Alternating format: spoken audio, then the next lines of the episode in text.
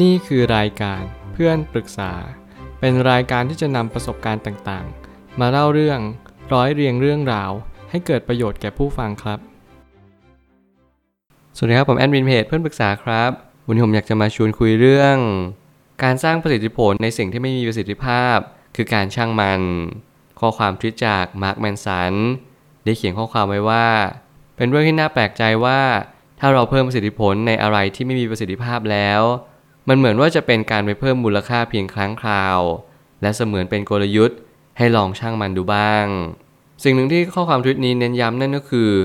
แน่นอนเราไม่ควรไปสนใจสิ่งที่ไม่สามารถก่อเกิดประโยชน์ได้แล้ว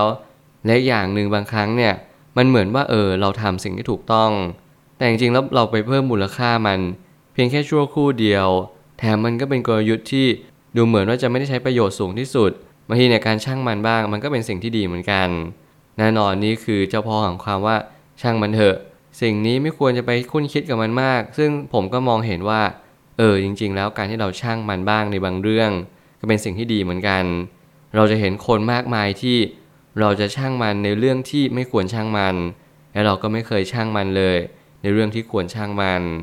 แน่นอนเมื่อไหร่ก็ตามที่ชีวิตกำลังดำเนินไปตามแบบแผนไม่ว่าจะเป็นความคิดจิตใจ ความรู้สึกของเรา เราจะมีความรู้สึกลึกๆว่า เราควรทำสิ่งนี้ แล้วสิ่งนี้นั่นแหละ มันเป็นตัวตอบโจทย์ในชีวิตจริง ๆ หรือเปล่า เราไม่สามารถตอบได้ทั้งหมด เราได้แต่เพียงเข้าใจและรู้ว่า วันนี้เป็นวันที่เราไม่สามารถทำอะไรได้เลย นอกเสียจากยอมรับสิ่งที่เราทำและดูผล ในสิ่งที่เรากระทำในสิ่งสิ่งนั้น การสังเกตสังการการเรียนรู้และเข้าใจ ก็เป็นส่วนหนึ่งที่เป็นกระบวนการการเรียนรู้ของทุกสรรพสิ่ง เรียนรู้ว่าทุกๆบริบท มีความสำคัญที่คล้ายคลึงกัน แต่ในแต่ละบริบทจะมีความ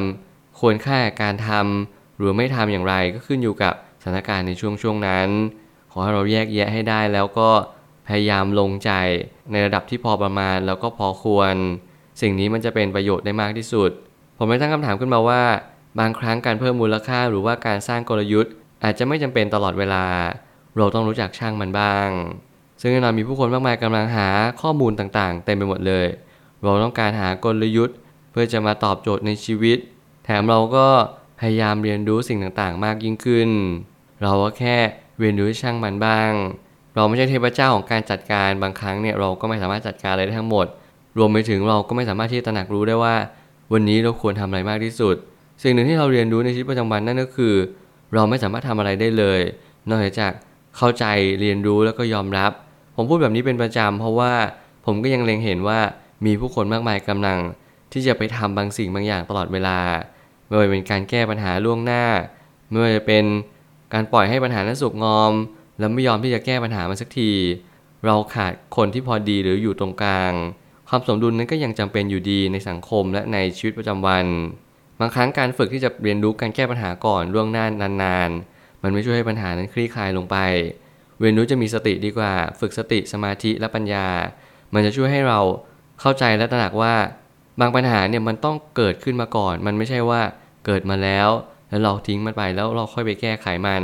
หรือว่าเราจะไปพยายามจัดการทุกสิ่งทุกอย่าง เพื่อให้ชีวิตเราไม่เกิดปัญหา เพราะสิ่งเหล่านี้จะสร้างปัญหาขึ้นตามมามากมายไก่กอง ปัญหาและหน้าที่ของเราก็คือ ตระหนักรู้ตกผลึกว่าอะไรคือสิ่งที่เราควรทำมากที่สุด และอะไรคือสิ่งที่เราเรียนรู้ที่จะใช้ชีวิตประจำวันให้สูงที่สุด มันขึ้นอยู่กับ productivity มันขึ้นอยู่กับ performance ของเราว่าเราสามารถที่จะทำอะไรได้สูงที่สุดหรือเปล่า หากเราเรียนรู้ที่จะปล่อยวาง บางสิ่ง รวมไปถึงให้ธรรมชาติจัดสรรในสิ่งที่ควรจะเป็น มันจะดียิ่งขึ้นตามมา จริงๆ แล้วผมเชื่อว่าธรรมชาติอยู่ข้างเราตลอดและธรรมชาติก็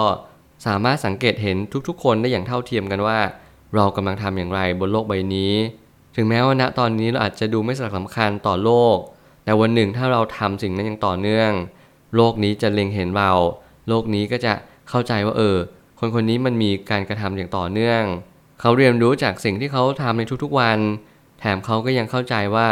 ไม่มีอะไรที่จะดึงรั้งคนคนหนึ่งได้นอกจากตัวของเขาเองคำพูดที่ดูถูกต่างๆ ไม่สามารถที่ดึงรั้งใครได้เลย มีแต่ตัวของเขาเองเท่านั้น ที่จะเป็นคนเริ่ม เป็นคนหยุด และเป็นคนทำลายทุกสิ่งทุกอย่างที่เรากำลังเริ่มกำลังสร้างขึ้นมา สิ่งเหล่านี้เป็นสิ่งที่เน้นย้ำว่า เรานั้นเป็นคนเดียวที่เราตัดสินวิถีชีวิตของตัวเราเอง และเราก็เป็นคนเดียวเท่านั้นที่กำหนดโชคชะตา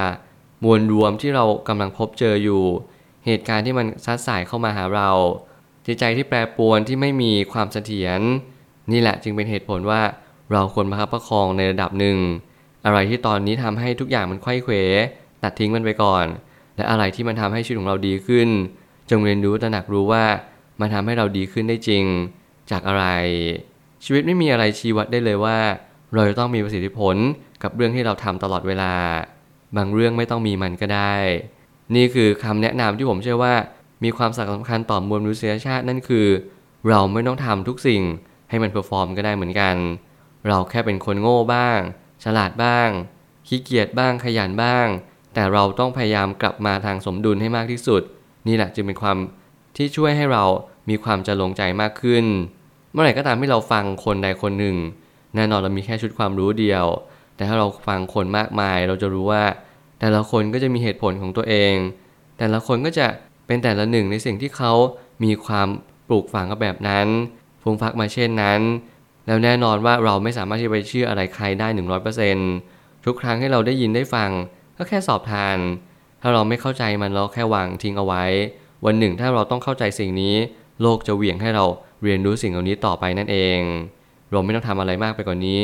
นอกจากประเมินศักยภาพตัวเองให้ได้มากที่สุด รับรู้และเรียนรู้ว่าสิ่งที่เราเรียนรู้ในณวันนี้เนี่ยมันเป็นเพราะอะไร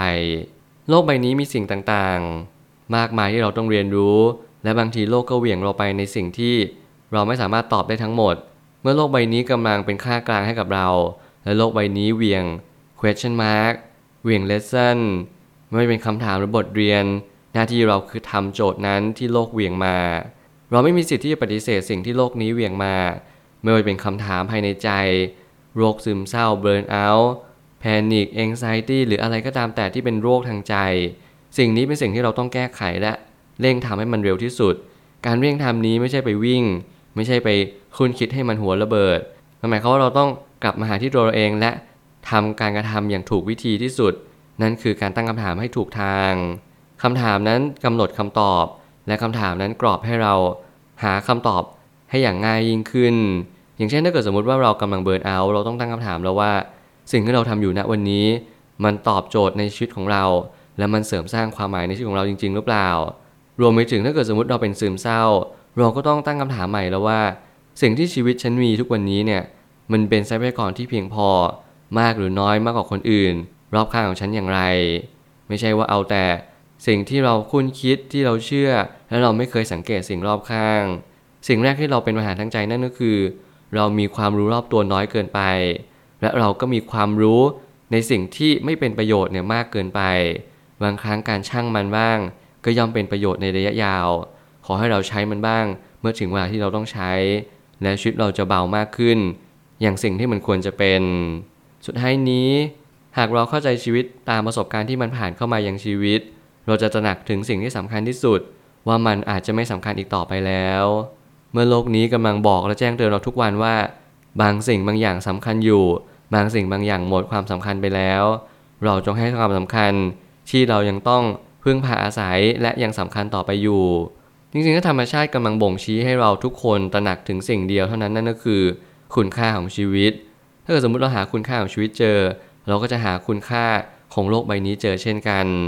การตั้งคำถามเนี่ยเราต้องกรอบให้ชัดมากขึ้น ยิ่งเราโตมากขึ้นเราต้องเจอปัญหาต่างๆ มากมายที่มันเป็นความรับผิดชอบ ที่เราไม่สามารถยกปัญหานี้ไปให้ใครได้เลย มันมีแต่เราแค่คนเดียวที่เราต้องแก้ปัญหานี้ ซึ่งแน่นอนเราต้องมีทักษะ เราต้องมีความรู้ เพื่อที่จะมาจัดการปัญหาเหล่านั้นให้ทันท่วงที ทุกปัญหามีระยะเวลาและทุกปัญหา มันย่อมมีการคลี่คลายได้อย่างแน่นอน มันอยู่ที่เรา มันอยู่ที่ใจที่เราตั้งเอาไว้ การเล่นแร่แปรธาตุการที่เรา เลือกสรรบางสิ่งที่ดีไม่ดีออกจากชีวิต หรือเข้ามายังชีวิต เป็นสิ่งที่ควรทำอะไรที่ไม่ดีนำทิ้งไปอะไรที่ดีนำเข้ากลับมาใช้ ให้ก่อเกิดประโยชน์สูงที่สุด นี่จะเป็นสิ่งที่สำคัญ และก่อเกิดประโยชน์ ต่อชีวิตในระยะยาว ผมเชื่อทุกปัญหาย่อมมีทางออกเสมอ ขอบคุณครับ รวมถึงคุณสามารถแชร์ประสบการณ์ ผ่านทาง Facebook Twitter และ YouTube และอย่าลืมติด Hashtag เพื่อนปรึกษา หรือ f r ร e n d t a l k ด้วยนะครับ